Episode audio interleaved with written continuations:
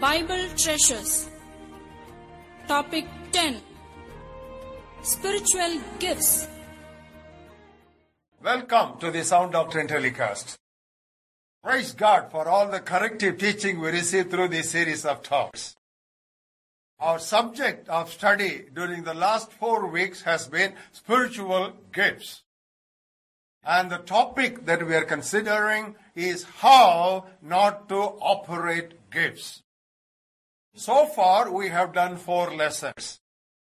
Lesson number one do not be ignorant of spiritual gifts. Number two, do not over differentiate between gifts and talents. Lesson number three, do not be waiting to be pushed. Last week we studied lesson number four. Do not violate biblical principles.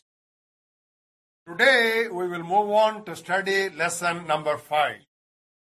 How not to operate gifts. Do not exceed your measure.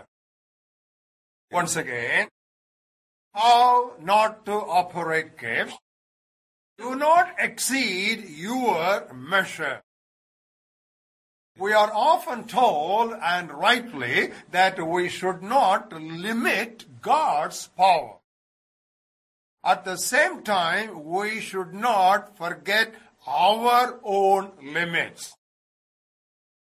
Turn with us to the book of Romans 12th chapter. From verses 4 to 8, the apostle is dealing with spiritual gifts. And interestingly, we'll read the third words, which will serve as an introduction for his gifts explanation. I say through the grace given to me to everyone who is among you, not to think of himself more highly than he ought to think, but to think soberly as God has dealt to each one a measure of faith. This exhortation is so important that the apostle says this must be taken heed of by everyone among you. And it was on this principles the apostles were operating in their ministries. Turn with us for an example in 2 Corinthians 10th chapter. We'll read verses 13 and 14. We will not boast beyond measure, but within the limits of the sphere which God has appointed us, a sphere which includes you. And we are not extending ourselves beyond our sphere, thus not reaching you, for it was to you that we came with the gospel of Christ. Not boasting of things beyond measure. You know how clearly they say, they say we never move out of the sphere, but we always keep ourselves within the limits and within the sphere that God has assigned to us. Beloved, we want to tell you every gift that we receive from God is a treasure from God. Even though it is a treasure from God, the container that is ourselves is only an earthen vessel. Second Corinthians 4th chapter. Look at the seventh verse. We have this treasure in earthen vessels that the excellence of the power may be of God and not of us. We are only clay pots, but that which God gives us a gift to be contained in that, that is heavenly treasure. So divine enablements do not remove human limitations. Then there may come a question. Does not God give us His Spirit without measure? God does not give the Spirit without measure to us. He has given the Spirit without measure only to His only begotten Son. Turn with us to the book of John, third chapter. These are the words of John the Baptist. And we read in the 34th verse, He whom God has sent speaks the words of God, for God does not give the Spirit by measure to him. That's why we read elsewhere in the scriptures that in Christ the fullness of Godhead dwells. As far as we are concerned, the explanation is given in the 31st verse. He who comes from above is above all. He who is of the earth is earthly and speak of the earth. Here John the Baptist was contrasting himself with the Lord Jesus Christ.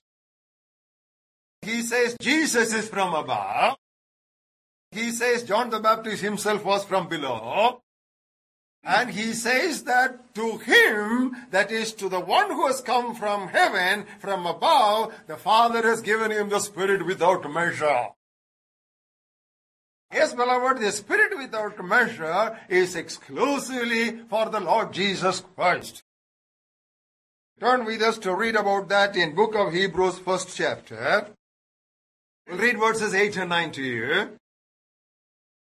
To the Son, he says, Your throne, O God, is forever and ever. A scepter of righteousness is the scepter of your kingdom. You have loved righteousness and hated lawlessness. Therefore, God, your God, has anointed you with oil of gladness more than your companions. God sent so many prophets. God raised so many priests and kings. They all could be compared to the companions of Jesus. But here the Bible says God anointed Jesus with oil of gladness more than above his companions. Immediately you may have another question. What is the meaning then of doing greater works than Jesus? Turn with us to that passage and we'll try to understand the meaning. 14th chapter of John's Gospel and the 12th verse. Most assuredly I say to you, he who believes in me, the works that I do, he will do also, and greater works than he, these he will do, because I go to my Father. So what is the meaning of these greater works than Jesus? What is the reason that Jesus gives for such a supposition? Because I go to my Father. Why did he go to the Father? He said, if I don't go, the Holy Spirit will not come. Because I go to the Father, I will ask the Father and he will send you the Holy Spirit.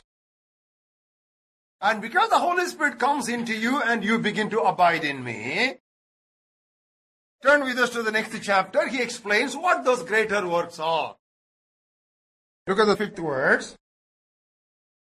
I am the vine, you are the branches, he who abides in me and I in him bears much fruit.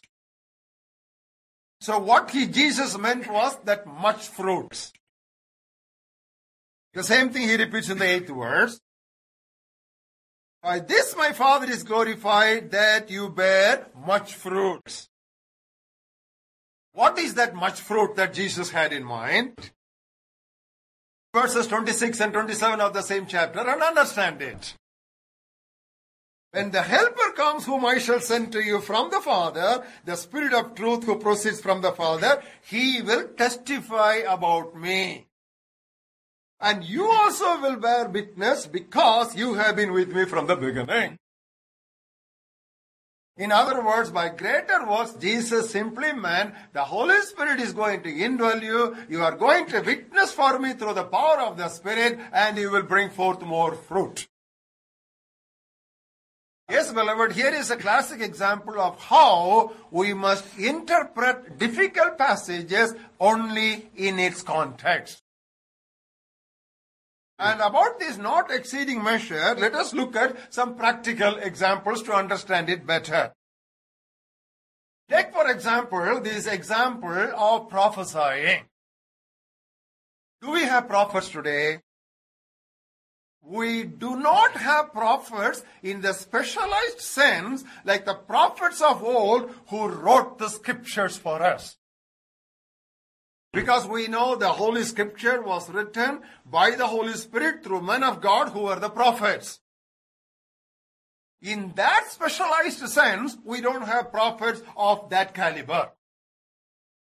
But we have prophets in general sense as we read in book of Acts, second chapter and 17th verse.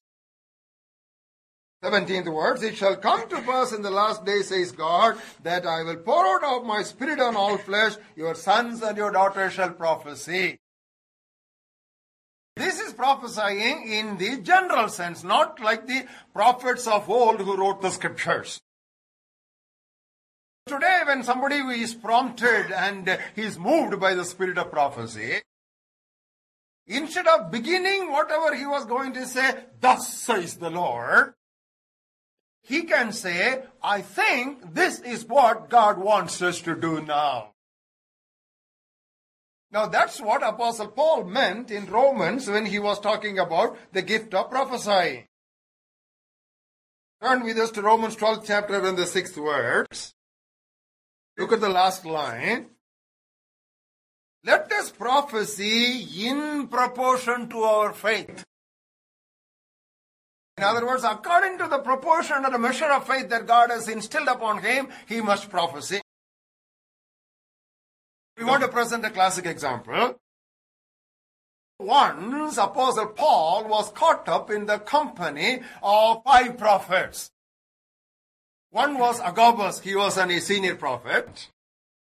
And the other four were the daughters of evangelist Philip, who were prophetesses. And what happened? They all were prophesying that Apostle Paul should not go to Jerusalem.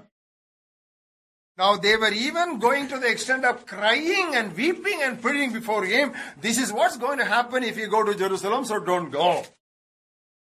Uh, but Paul did not listen to it. Why are you just weeping and breaking my heart? Why did he say that? He knew that what those prophets told was only an information. Turn with us to Acts of the Apostles 21st chapter and you can understand that passage better. He says this is only an information. And he does not want to take this as an instruction. Now, how do we say that Paul, what he thought was right? Turn with us to 23rd chapter of Acts of the Apostles. And look at the 11th verse. The following night the Lord stood by Paul and said, Be of good cheer, Paul, for as you have testified for me in Jerusalem, so you must also bear witness for me in Rome. In other words, Jesus endorsed his visit to Jerusalem. Yes, beloved, most of the prophecy is only information. Don't take it as a strict instruction and get confused. You know, Paul was a prophet, we know. He was one of the prophets and teachers in the church in Antioch. Paul and Silas were moving around, you know, they were called prophets. But when Paul was writing certain things, you know, he was very humble enough to say that he must move only in proportion to the faith that God had granted him. Turn with us to 1 Corinthians 7th chapter, the 10th verse. To the married I command, yet not I, but the Lord. And when you come to the 12th verse, but to the rest I and not the Lord. When you come to the end of the chapter, even verse 40, is happier if she remains as she is according to my judgment, my opinion. And I think I also have the Spirit of God. He says, not I, but Lord. Next he says, uh, I and not the Lord. And then he says, it's only my opinion, but I think I have the Spirit of the Lord. In other words, he was moving only or operating only within this limited sphere of the faith that God had granted him. The example of working of miracles, especially working of miracles over the forces of nature, a very unusual miracle in Joshua 10th chapter. On that day, Joshua spoke to the sun and the moon. He said, Sun, stand still. Moon, stand still. And they obeyed him. Shall we try to do that today? We are not supposed to do it. You know why we say that? There is a verse in the same chapter, book of Joshua, 10th chapter. If you look at the 14th verse, There has been no day like that before it or after it that the Lord heeded the voice of a man. So, beloved, these are all unusual things, and we cannot try to just uh, attempt to do that. Even take the prophet Elijah. He said, Now rain will not come, and after three and a half years, only when I speak, rains will start pouring. Now, we can't just uh, try to stand before a public and say, Rain stop, rains pour down. And this is all unnecessary. Because when that example is brought to us in the New Testament, what is stressed only is the power of prayer. Turn with us to the book of James and look at the fifth chapter. We read in the 16th words that the effective and fervent prayer of a righteous man avails much. Then we give the example of Elijah. What is the context? When you are sick, you pray for one another, you confess your sins to one another, and pray for one another, and your fervent prayer will be answered by God. So the Old Testament example is brought to us to clearly teach us that fervency in prayer will bring us wonderful results when we operate on the principles of God. I want to make another observation. When you confine yourself to the nature and measure of your gift, only then you will be able to set your priorities right. Take, for example, the apostles. They were specially gifted for preaching the word of God with prayer. And there was a call that was coming to them about the problem in serving of tables. They did not stretch themselves beyond their gifting. Their gift was to preach the word of God. They said, we will not leave that ministry and go for serving of tables. And that was really a blessing. We know the benefits that were reaped by the early church because these apostles confined themselves to their calling. When we talk about this measure of our gifting or measure of our faith, we also want to make a reference to women's ministry. Beloved, before God, as far as the standing is concerned, there is no difference between a man or a woman. We are all equal before God.